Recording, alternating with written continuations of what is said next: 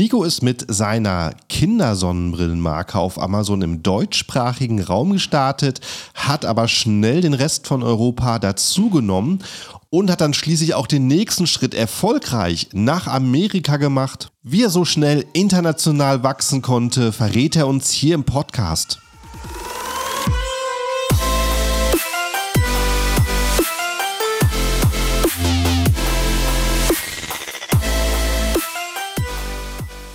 Hallo zusammen und willkommen beim Serious Seller Podcast auf Deutsch. Mein Name ist Markus Mokros und das ist die Show, in der wir alles um Amazon FBA Private Label besprechen, was uns Händler auf Deutsch gesagt ernsthafte Umsätze generiert. Daher auch der Name der Show Serious Seller Podcast auf Deutsch.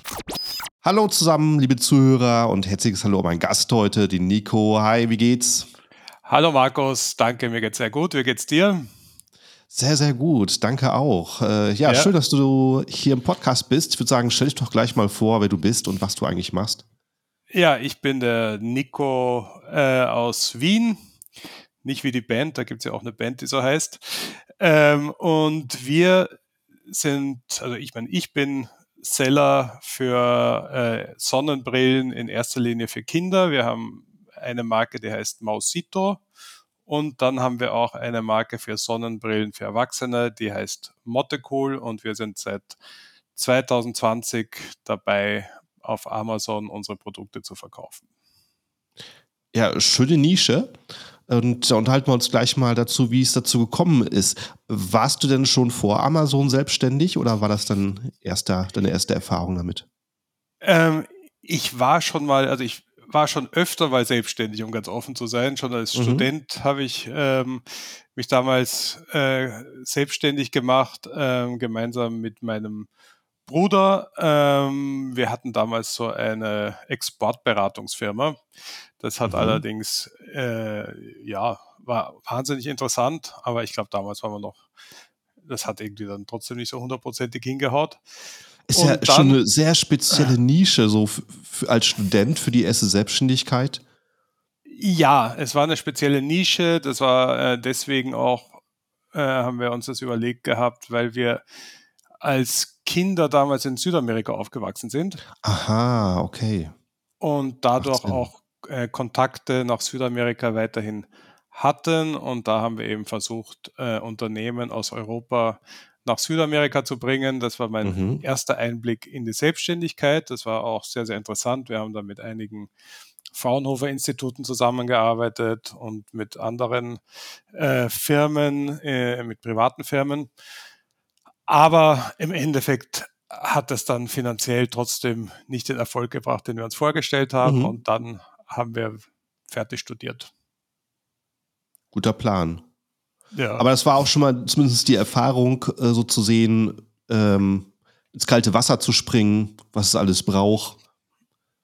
Ja, und äh, die kann, darauf kann man dann immer zurückgreifen. Ist auf jeden Fall gut.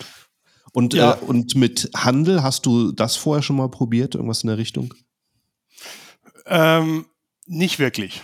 Mhm. Äh, ich hatte mit Handel ehrlich gesagt noch nicht viel zu tun. Ich hatte allerdings natürlich, ich meine, schon, aber nicht als Selbstständiger.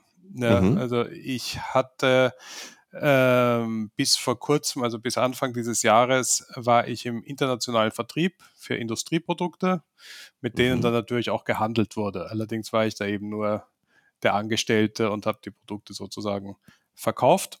Ähm, und seit Anfang dieses Jahres bin ich äh, hundertprozentig äh, selbstständig. Wie gesagt, ich hatte das äh, das Amazon, also den Amazon-Verkauf, wir verkaufen ja auch noch ein bisschen woanders, ähm, hatte ich nebenbei am Laufen seit Januar 20, äh, 2023 vollkommen selbstständig.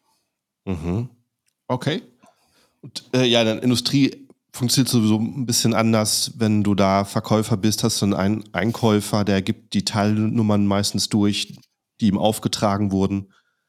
Und das es, läuft meistens noch ein bisschen anders ab. Ne? Es läuft komplett anders ab. Also ich meine, im mhm. Endeffekt sind die Produkte waren keine Standardprodukte, das heißt, man musste das immer eben adaptieren an, mhm. den, an den Kunden, aber es läuft natürlich komplett anders ab. Ganz ja. klar. Und das ist halt, wie gesagt, wie du schon richtig sagst, immer Kontakt mit dem Einkauf.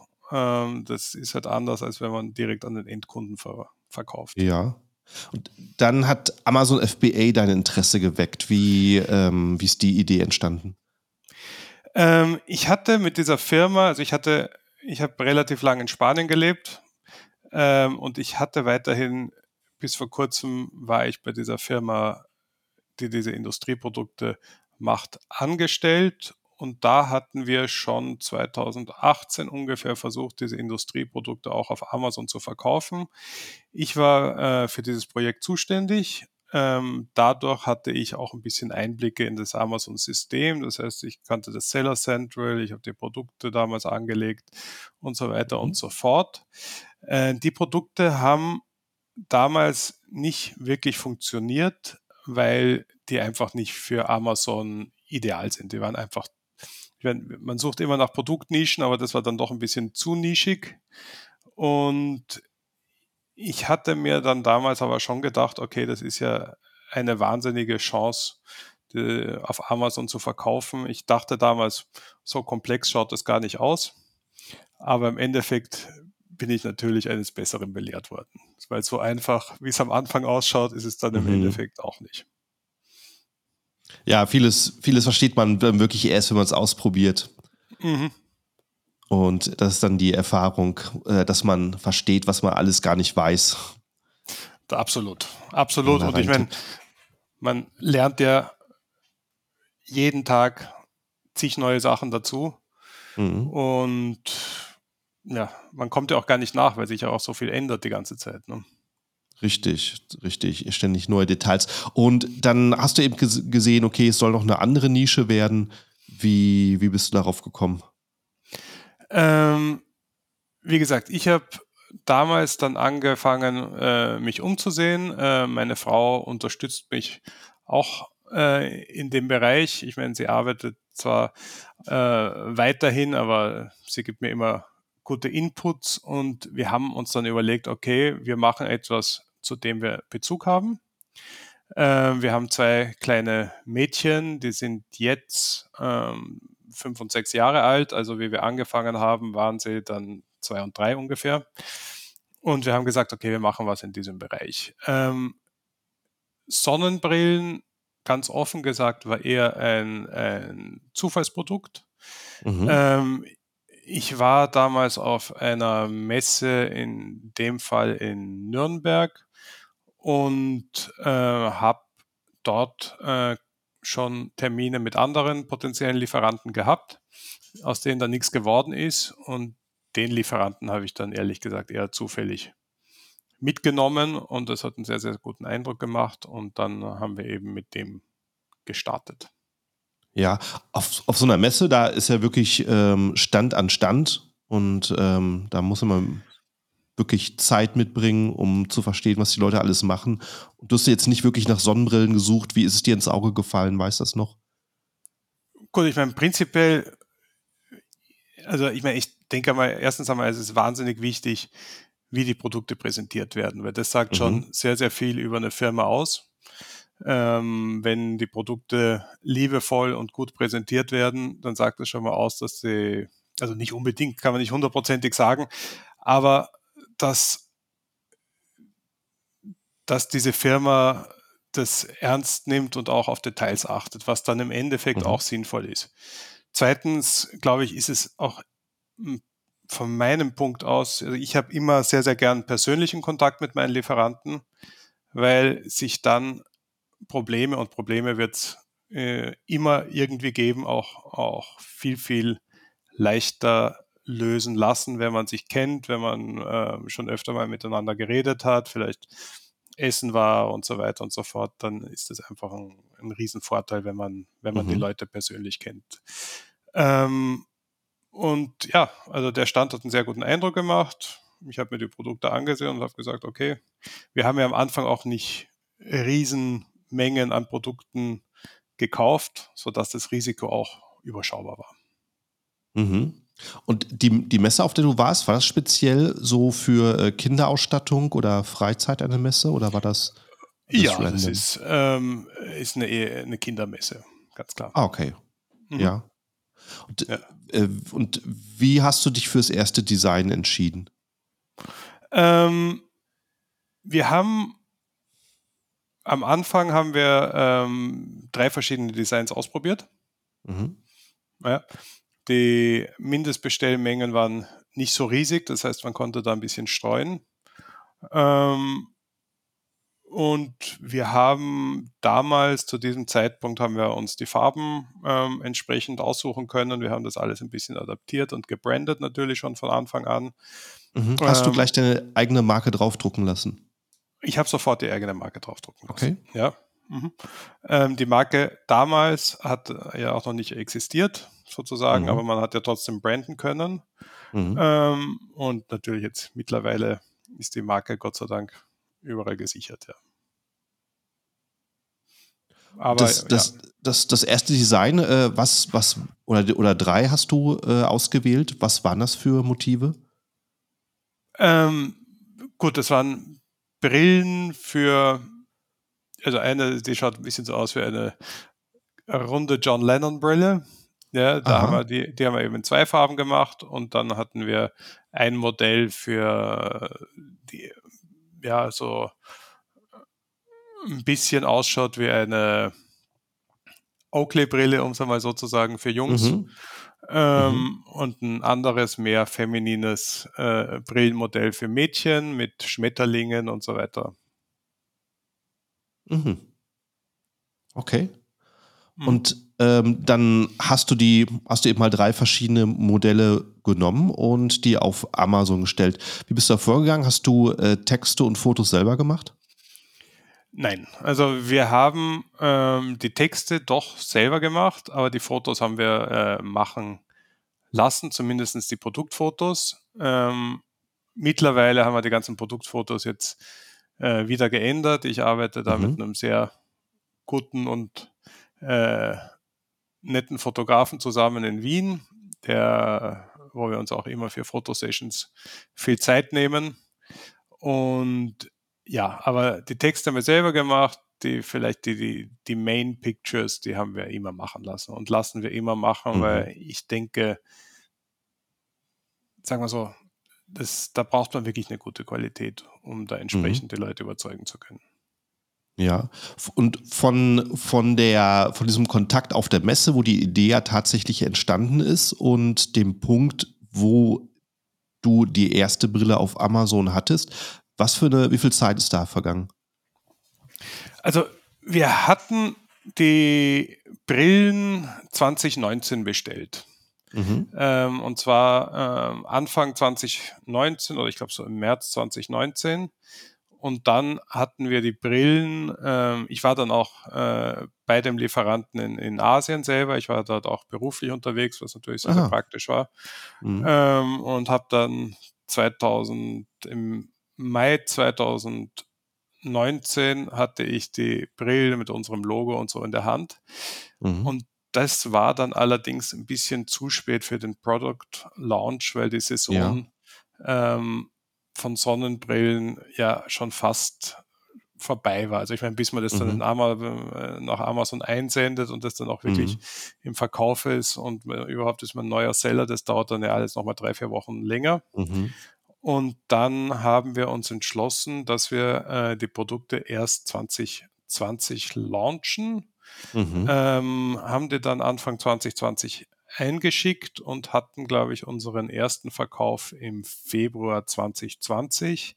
Aha. Und Ende Februar, ich glaube so am 28., also das war wirklich knapp. Und dann am 16. März war, glaube ich, der erste Corona-Lockdown, der uns ja alle ziemlich extrem überrascht hat. Mhm, richtig. Ja, dann hast du es gerade so vom Timing her abgepasst, so richtig pünktlich zur Pandemie die Ware online bei Amazon zu haben. Das wäre ja dann wahrscheinlich ähm, in dem Fall noch ziemlich gut gewählt.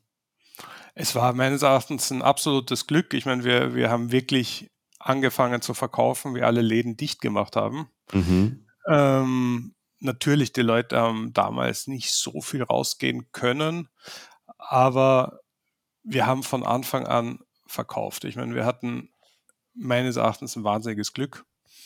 Gehört auch manchmal dazu natürlich.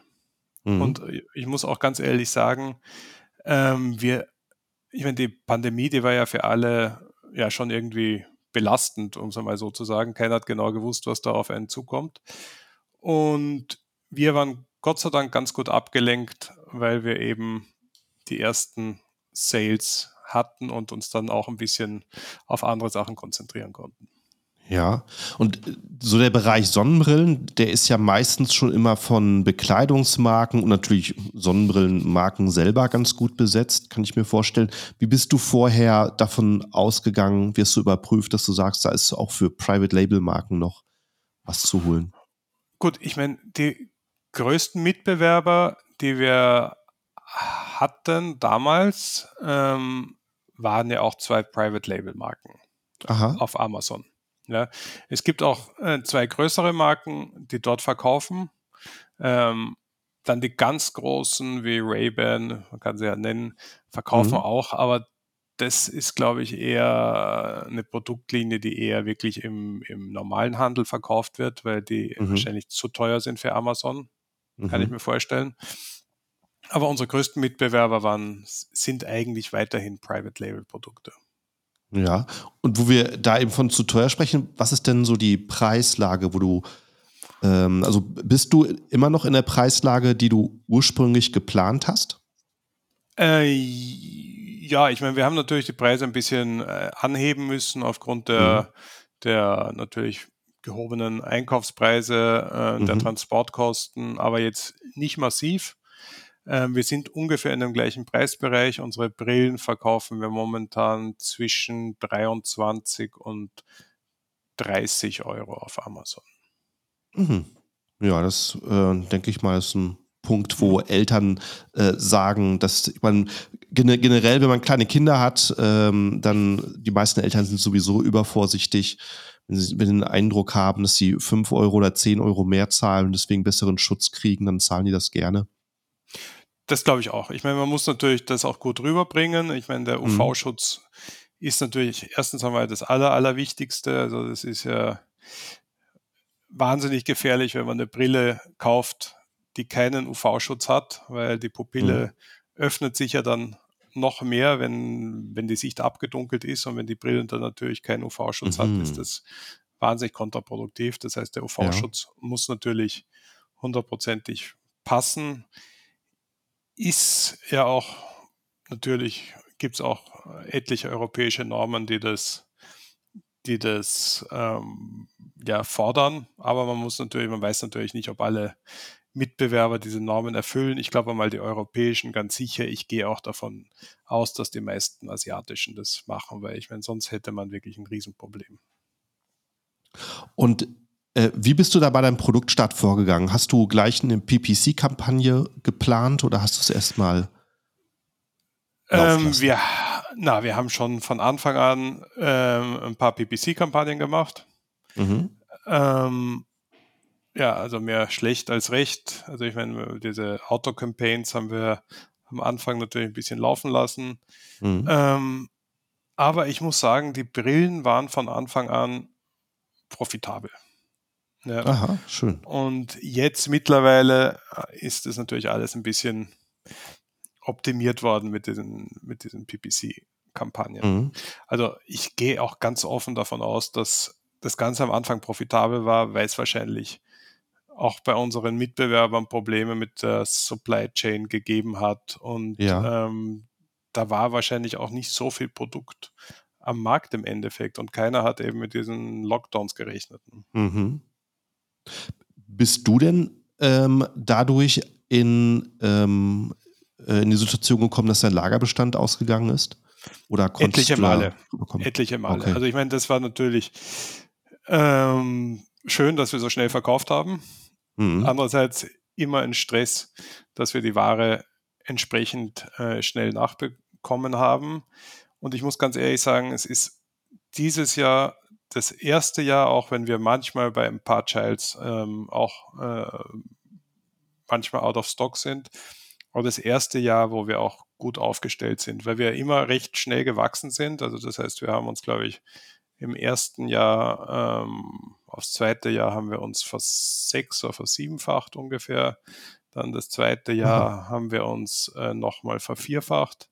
Wow. Und jetzt mhm. das dritte Jahr sind wir jetzt ungefähr bei 80 Prozent äh, Erhöhung.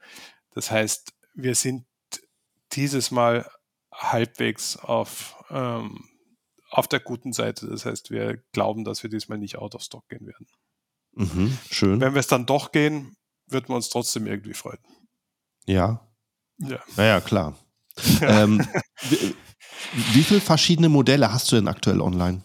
Ähm, von den Kindersonnenbrillen sind es ungefähr, äh, ich würde mal so sagen, 35, 40 in dem Bereich. Ah, okay. Also jetzt, Stark es sind äh, sechs Parents und dann eben dann entsprechend die Child. Ja, und äh, vertraust du da auf das, was dein Lieferant im Programm hast oder recherchierst du da selber nach Designs, die du starten möchtest? Wie machst du das? Ähm, momentan ist es so, dass wir noch mit dem Lieferant äh, die Designs machen. Wir mhm. haben aber auch, dadurch, dass wir recht viel verkaufen, überlegen wir uns jetzt auch ein eigenes Design äh, zu starten. Und ja. wir haben auch auf einigen Designs, dadurch, dass wir recht viel kaufen, Ex Exklusivität. Das heißt, die sind mhm. Gott sei mhm. Dank nur für uns reserviert, was natürlich auch ein bisschen, also nicht ganz unwichtig ist, weil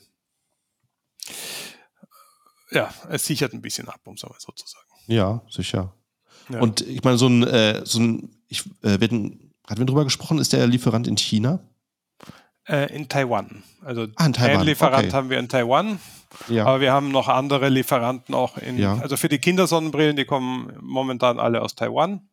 Ja. Ähm, und man schaut sich natürlich auch immer um. Also wie gesagt, ob es auch andere gibt. Es ist nicht so, dass wir da eng gebunden sind, aber momentan haben wir einfach eine gute Qualität und das ist uns am wichtigsten und dann muss man ja. auch nicht immer um jeden Cent verhandeln. Und äh, der hat ja vielleicht schon über 100 verschiedene Kindermodelle im Programm und einige funktionieren wahrscheinlich auf dem deutschen Markt besser als die anderen. Wie gehst du da durch, wenn du das nächste Modell planst? Ähm, ja, ähm, manche funktionieren natürlich auf dem deutschen Markt besser. Ich meine, für uns ist Deutschland der wichtigste Markt. Ähm, mhm. Wir haben uns bis jetzt in erster Linie natürlich nur ähm, auf oder fast nur auf Amazon konzentriert, auch wenn wir, wie, wie gesprochen, auch anders verkaufen, auch im B2B-Bereich. Mhm. Aber wir wollen auch nächstes Jahr äh, ein, äh, vielleicht ein neues Modell rausbringen, was eher für den Handel ähm, mhm. angedacht ist, weil wir da auch natürlich noch großes Wachstumspotenzial sehen in Europa. Ja. Und weltweit auch natürlich. Ja. Und hast du dafür schon einen Plan? Wie willst du den Handel ansprechen? Gehst du auf Messen oder? Ähm, wir werden dieses Jahr auf Messen ausstellen, also aber mhm. erst einmal auf B2C-Messen. Ja. Äh, wir sind im April in Stuttgart auf der Babini-Messe. Äh, wir sind mhm. im Mai in Wien auf der Baby Expo. Das sind jetzt alles Baby- und Kindermessen. Mhm. Ähm, und wir möchten im Herbst, wenn möglich, auch eine B2B-Messe ausprobieren wir müssen natürlich auch, wie gesagt, ich bin in erster Linie alleine äh, unterwegs. Da muss man natürlich auch manchmal die Kräfte ein bisschen bündeln, mm, weil klar. alles schafft man, schafft man irgendwie auch nicht. Ich bin in zwei oder drei Wochen nach Ostern bin ich in Asien. Also mhm. da geht es schon manchmal. Ja, viel unterwegs. ja. Und, und äh, eben dann, dann hast du irgendwann gesagt, okay, ich wachse nicht nur mein Sortiment in dem Kinderbereich, sondern ich will auch in Erwachsenen Sonnenbrillen rein. Ja, also ich meine, sag mal so, es war so, dass wir 2020 natürlich vor dem großen Problem, wie alle oder wie viele Seller gestanden sind, dass man Lieferanten sehr schwierig äh, besuchen konnte mhm. oder neue Lieferanten äh, finden konnte. Wie gesagt, für, für mich ist es wirklich wichtig, einen persönlichen Kontakt zu den Lieferanten zu haben. Und dadurch, dass China, Taiwan ähm, und alles zu war, war es natürlich wahnsinnig schwierig, neue Lieferanten zu suchen. Ja. Ähm, aus dem Grund haben wir auch ganz offen gesagt ein bisschen ähm, mit den aktuellen Lieferanten neue Produkte aufbauen müssen. Okay. Mhm. Ja. Und da haben wir eben eben mit den erwachsenen Sonnenbrillen angefangen. Da gibt es jetzt allerdings auch wieder einen weiteren Lieferanten ähm, oder zwei weitere Lieferanten. Ähm, aber am Anfang haben wir eben mit dem gleichen Lieferanten zusammengearbeitet. Ja. ja. Und ähm, probierst du da schon direkt die, die Eltern der Kindersonnenbrillen, die die Kindersonnenbrillen kaufen, zu, als Kunden zu gewinnen für die Erwachsenen-Sonnenbrillen oder ist es getrennt voneinander? Wie siehst du das? Ähm, das ist von den Endkunden her absolut getrennt. Mhm. Ja. Ähm, wir haben ja eine andere Marke, also unsere Kindersonnenbrille-Marke ist Mausito, was ähm, so ein Zwischending zwischen Spanisch und Deutsch ist die kleine Maus. Du wirst es verstehen, nehme ich an. Ja, ja. Und ähm, da ging es in erster Linie darum, meine Tochter, äh, ich habe sie immer Maus genannt und meine Frau ist mhm. aus Chile und hat das dann eben verspanischt und mhm. deswegen Mausito. Das ist ja doch ein Firmenname, der sehr süß ist und eher für kleine Kinder gedacht ist. Ja. Mhm. Wir haben da schon Probleme mit. Also ich meine, das ist auch ein Firmenname, wo wir jetzt nicht sagen, das können wir an Teenager verkaufen, weil kein Teenager ja, möchte wahrscheinlich ja. Mausito Sonnenbrillen oben haben und niedlich sein. Ähm, deswegen ist die äh, Erwachsenenbrillenmarke natürlich viel ernster und ein bisschen cooler und mhm. deswegen sind die eigentlich komplett getrennt voneinander. Mhm. Okay. Wie, äh, wann hast du die gestartet, die Erwachsenen-Sonnenbrillen? Ähm, 2021 haben wir die gestartet. Aha, okay. Doch recht früh ja. danach. Recht ja. früh danach, wobei man ganz offen sagen muss, das meiste läuft bei uns noch über die Kindersonnenbrillen. Ja. Ja, mhm. ja kann ich mir vorstellen, der, die, die Konkurrenz bei den Erwachsenen-Sonnenbrillen ist wahrscheinlich deutlich größer.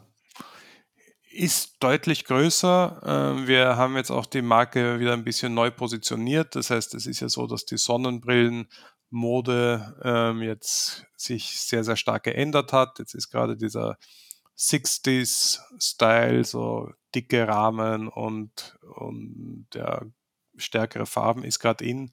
Und in mhm. diese Richtung sind wir jetzt momentan auch mit unseren in erster Linie Damen-Sonnenbrillen gegangen. Okay. Und diese, diese neue Modelllinie haben wir erst dieses Jahr gestartet. Ja. Wie, äh, wie gehst du vor, um an die ersten Bewertungen zu kommen, wenn du dann so ein neues Produkt startest?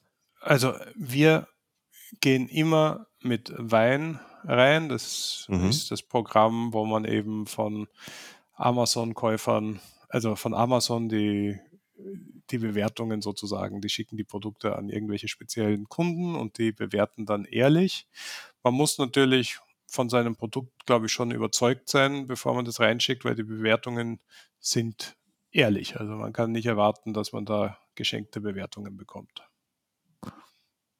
Ja, ähm, ich denke, du bist noch in der schönen Situation, dass du ein sehr populäres Produkt hast, was wahrscheinlich bei den äh, Weintestern dann auch sehr schnell angenommen wird.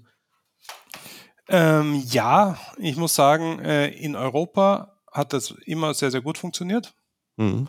Das heißt, wir geben ja auch immer die maximale Menge an Produkten raus. Mhm. Ähm, wir hatten leider in den USA, wir sind ja letztes Jahr in den USA gestartet, hatten wir äh, leider nicht so viele Abnahmen. Mir ist oder wir sind irgendwann einmal draufgekommen, dass die Weinkunden äh, in den USA sozusagen die Produkte nicht ganz gratis bekommen, sondern die müssen die State Tax drauf zahlen, wenn ich mich Aha. nicht täusche.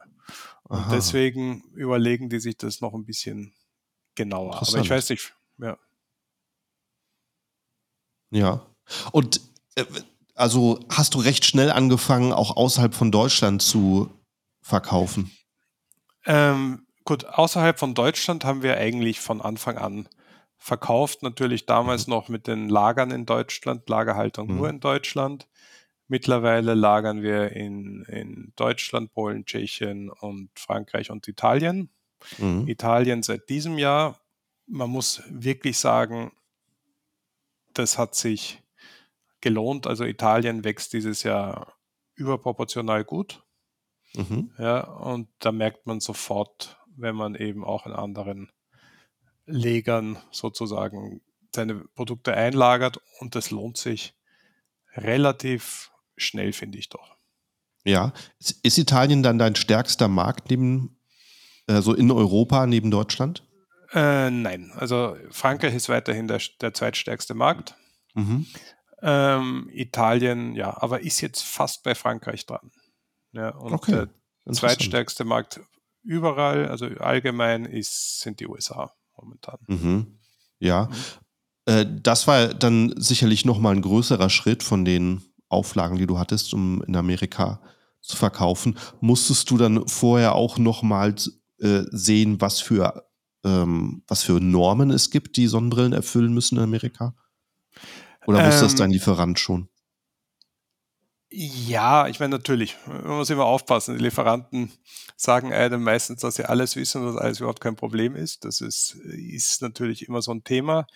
Ich habe damals, bevor ich in die USA äh, mit den USA angefangen habe zu arbeiten, habe ich äh, mich mit, äh, habe ich mir ein paar Videos angeschaut und da ist äh, mir das Global Seller Team von Amazon empfohlen worden. Mhm. Äh, das ist äh, eine eigene Abteilung, äh, die sich eben darum bemüht, in dem Fall deutsche oder europäische Seller eben auch auf anderen Marktplätzen zu etablieren. Mhm. Ähm, ich habe die angeschrieben und ich glaube, zwei Stunden später hatte ich eine Rückmail im, im Postfach. Das habe ich damals vom Markus Hohlfeld bekommen vom Amazon Global Seller Team. Vielen Dank, Markus, auch hier. Ähm, und der betreut mich Gott sei Dank immer noch und der hat mir sehr, sehr geholfen. Ähm, es hat natürlich ganz andere Auflagen in den USA. Das heißt, äh, Sonnenbrillen gelten als Medizinprodukt. Oh, aha und deswegen muss man sich dort in der, mit der FDA registrieren lassen. Mhm. Das ist äh, prinzipiell keine allzu große Hürde, aber es kostet doch so ungefähr, äh, ich glaube, 8000 Euro im Jahr. Oh, wow, im Jahr? Ja, ja. Wahnsinn. Ja, ja. Es ist nicht, nicht ganz günstig, also das tut schon, mhm. tut schon ein bisschen weh. Mhm. Ähm, dann braucht man in den USA, es ist ja so, wir haben natürlich hier in, in Europa schon eine Betriebshaftpflicht und Produkthaftpflichtversicherung, aber die schließen normalerweise die USA aus. Mhm. Ja, das heißt, man braucht dann dort, also sollte man auf jeden Fall haben, weil sonst könnte man wahrscheinlich wirklich nicht ruhig schlafen, eine eigene mhm. äh, Betriebshaftpflicht und Produkthaftpflichtversicherung für die USA wird auch von Amazon kontrolliert, sobald die Verkäufe mehr als 10.000 Euro im Monat, Dollar im Monat sind, wenn ich mich mhm. nicht täusche. Ähm, dann äh, gibt es andere technische Anforderungen an die Brillen, andere, also es müssen andere chemische Tests durchgeführt werden. Mhm. Es gibt äh, andere Anforderungen an die Bruchfestigkeit der Gläser. Also es ist schon einiges zu machen. Ähm, aber es ist alles machbar. Also ich meine, wenn man sich überlegt, in den USA äh, das mal auszuprobieren, dann sind die Anfangshürden alle machbar. Ja, das ist mhm. so wie eigentlich alles, wenn man, wenn man dahinter ist, ist es jetzt nicht so unglaublich dramatisch. Ja. Aber mhm. es hilft natürlich, wenn man da ein bisschen auch ähm, geführt wird. Ja. Und äh, wenn, ich, wenn ich in Amerika bin, werde ich häufig von ähm, amerikanischen Sellern gefragt, die interessiert sind, auch in Deutschland zu, äh, zu verkaufen, ob das wahr ist, dass die deutschen Kunden so anspruchsvoll sind, ob die äh, so viel zurückschicken, was, wo die Qualität nicht so gut ist. Äh, merkst du das, dass du, dass die Retouren in Amerika anders sind als in Deutschland? Ja, also ich meine, wir merken, dass also die Retouren in Deutschland sind bei weitem die höchsten. Mhm. Ja. Ähm, und zwar, wir merken, dass die meisten Retouren haben wir in, in Deutschland und dann in Italien und in Frankreich und den USA ist es ungefähr ein Viertel ungefähr der Retouren, die wir in, den, in Deutschland haben. Oh, ja. das ist ein deutlicher Unterschied. Es ist ein deutlicher Unterschied und die Retouren, die drücken natürlich immer auf die Marge, ganz klar. Mhm. Ähm, es ist meines Erachtens nur zum Teil eine Qualitätssache. Ich glaube schon, dass die Art zu kaufen in Deutschland ein bisschen anders ist. Wie gesagt, ich sehe sehr, sehr viele Käufe auch, wo einfach Produkte, in, wir haben wie gesagt verschiedene Größen für verschiedene Altersstufen. Mhm. Dann werden gleich einmal drei Produkte äh, gekauft mhm. in drei verschiedenen Größen und dann kann man natürlich davon ausgehen, dass zwei davon mindestens zurückgeschickt worden sind, weil wahrscheinlich werden die Mitbewerber auch noch gekauft. Und mhm. dann ähm, ja, ist es ein bisschen eine andere, eine andere Art, Art zu kaufen in, in Deutschland. Bei vielen Leuten, aber natürlich bei den meisten, die kaufen trotzdem wirklich auch nur ein Produkt, das sie dann auch haben wollen. Ja. Mhm. Aber das muss man halt mit, mit einkalkulieren in die, in die Kalkulation, logischerweise. Ja. Und hast du gemerkt, dass du in anderen Ländern, sei es äh, Europa oder sei es Amerika, außer äh, die Informationen im Text und in den Fotos zu übersetzen, noch etwas anderes machen musstest? Sind funktionieren Listings in Deutschland wie in Amerika ansonsten gleich? Ähm, wir haben momentan die Listings relativ gleich. Mhm. Ja. Das heißt, ähm, wir haben da jetzt nicht viel umgeändert, ähm, aber es ist natürlich immer auch ein, ein ein Gedankengang, ob man das nicht, nicht machen sollte. Mhm. Ganz klar. Ja. Die und, Mitbewerber und sind. Ja. Ja, also st stellst du in den Listings heraus im Ausland, dass das Design aus äh, oder die Marke aus Deutschland kommt? Äh, aus Österreich, ja. Wir, wir sagen ja, eben, aus Österreich, die, die Marke aus Österreich kommt. Äh, ja. Deutschland ist natürlich international bekannter, aber wir sind nun mal nicht aus Deutschland, von dem her genau. wird es schon ganz klar äh, herausgestrichen, dass die Marke eben eine europäische Marke ist, mhm. beziehungsweise je nach Land ähm, eine österreichische oder eine Wiener Marke. Da versucht man ein bisschen Aha. sozusagen zu sehen, was, was wo besser ankommen. Mhm. Ja, ist ja, ja. denke ich mal, gerade, also speziell bei den Kinderbrillen könnte ich mir vorstellen, dass es halt, ähm, dass man daraus sehr, eine sehr schöne Geschichte machen kann.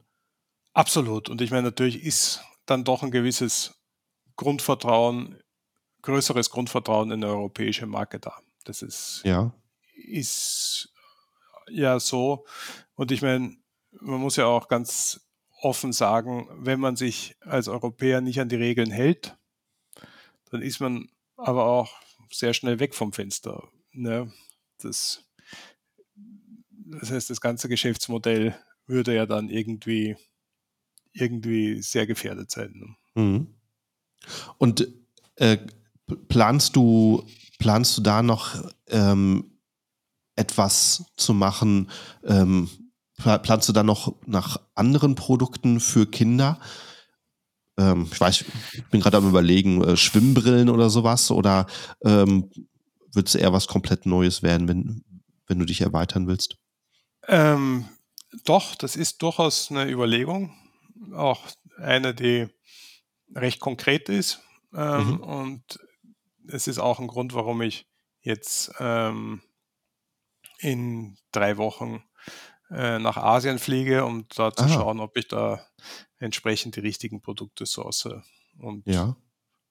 Und schauen, ob ich da den richtigen Partner kriege. Es gibt schon eine recht konkrete Produktidee, aber man muss erst noch den richtigen Hersteller finden dafür. Äh, wie laufen deine Besuche in Asien so ab? Triffst du dich mit denen ähm, mehr im Restaurant, wird da persönlich verhandelt oder guckst du da direkt die Produktion an? Ich versuche natürlich immer in die Produktion zu gehen. Mhm. Ja. Ähm, erstens einmal, wie gesagt, ich habe auch lange im Produktionsunternehmen gearbeitet. Mich interessiert ja, wie die Produkte hergestellt werden. Ja.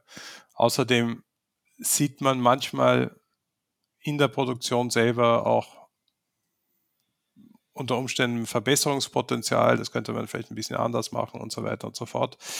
Ähm, das versuche ich schon direkt in der Produktion zu sehen. Und mhm. ich glaube, ernsthafte Firmen lassen einen auch rein in die Produktion und freuen sich auch darüber, wenn man an der Produktion interessiert ist. Wenn man mhm. nicht zu sehr auf die Nerven geht, natürlich, logischerweise, ja. aber äh, da muss man halt das Gleichgewicht finden.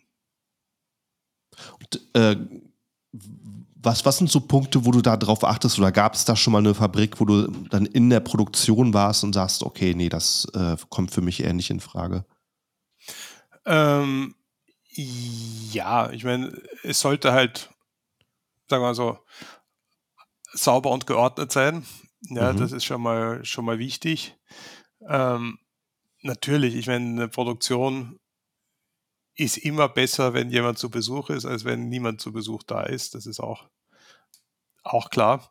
Aber es, es muss halt einfach auch das Menschliche natürlich passen und ja, und das ist, macht, muss einen guten Gesamteindruck machen. Mhm, gut.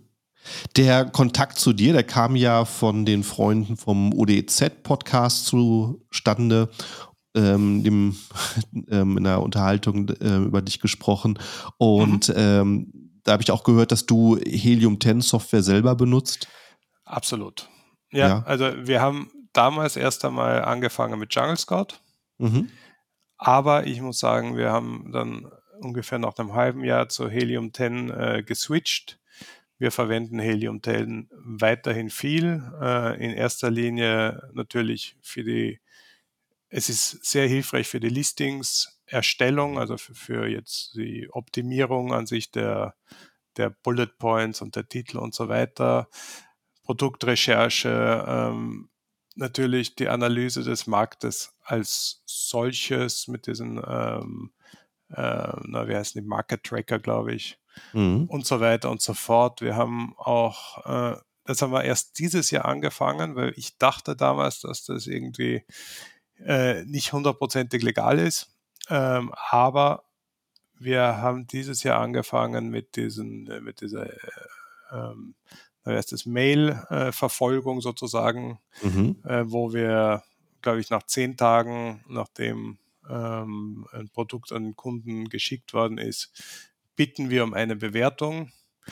Das ist natürlich strategisch nicht ganz blöd, weil normalerweise die Leute, ich meine, die die Produkte nicht so super finden, die schicken die Produkte schon vorher zurück und das kann man ja mhm. dann irgendwie ein bisschen ausblenden.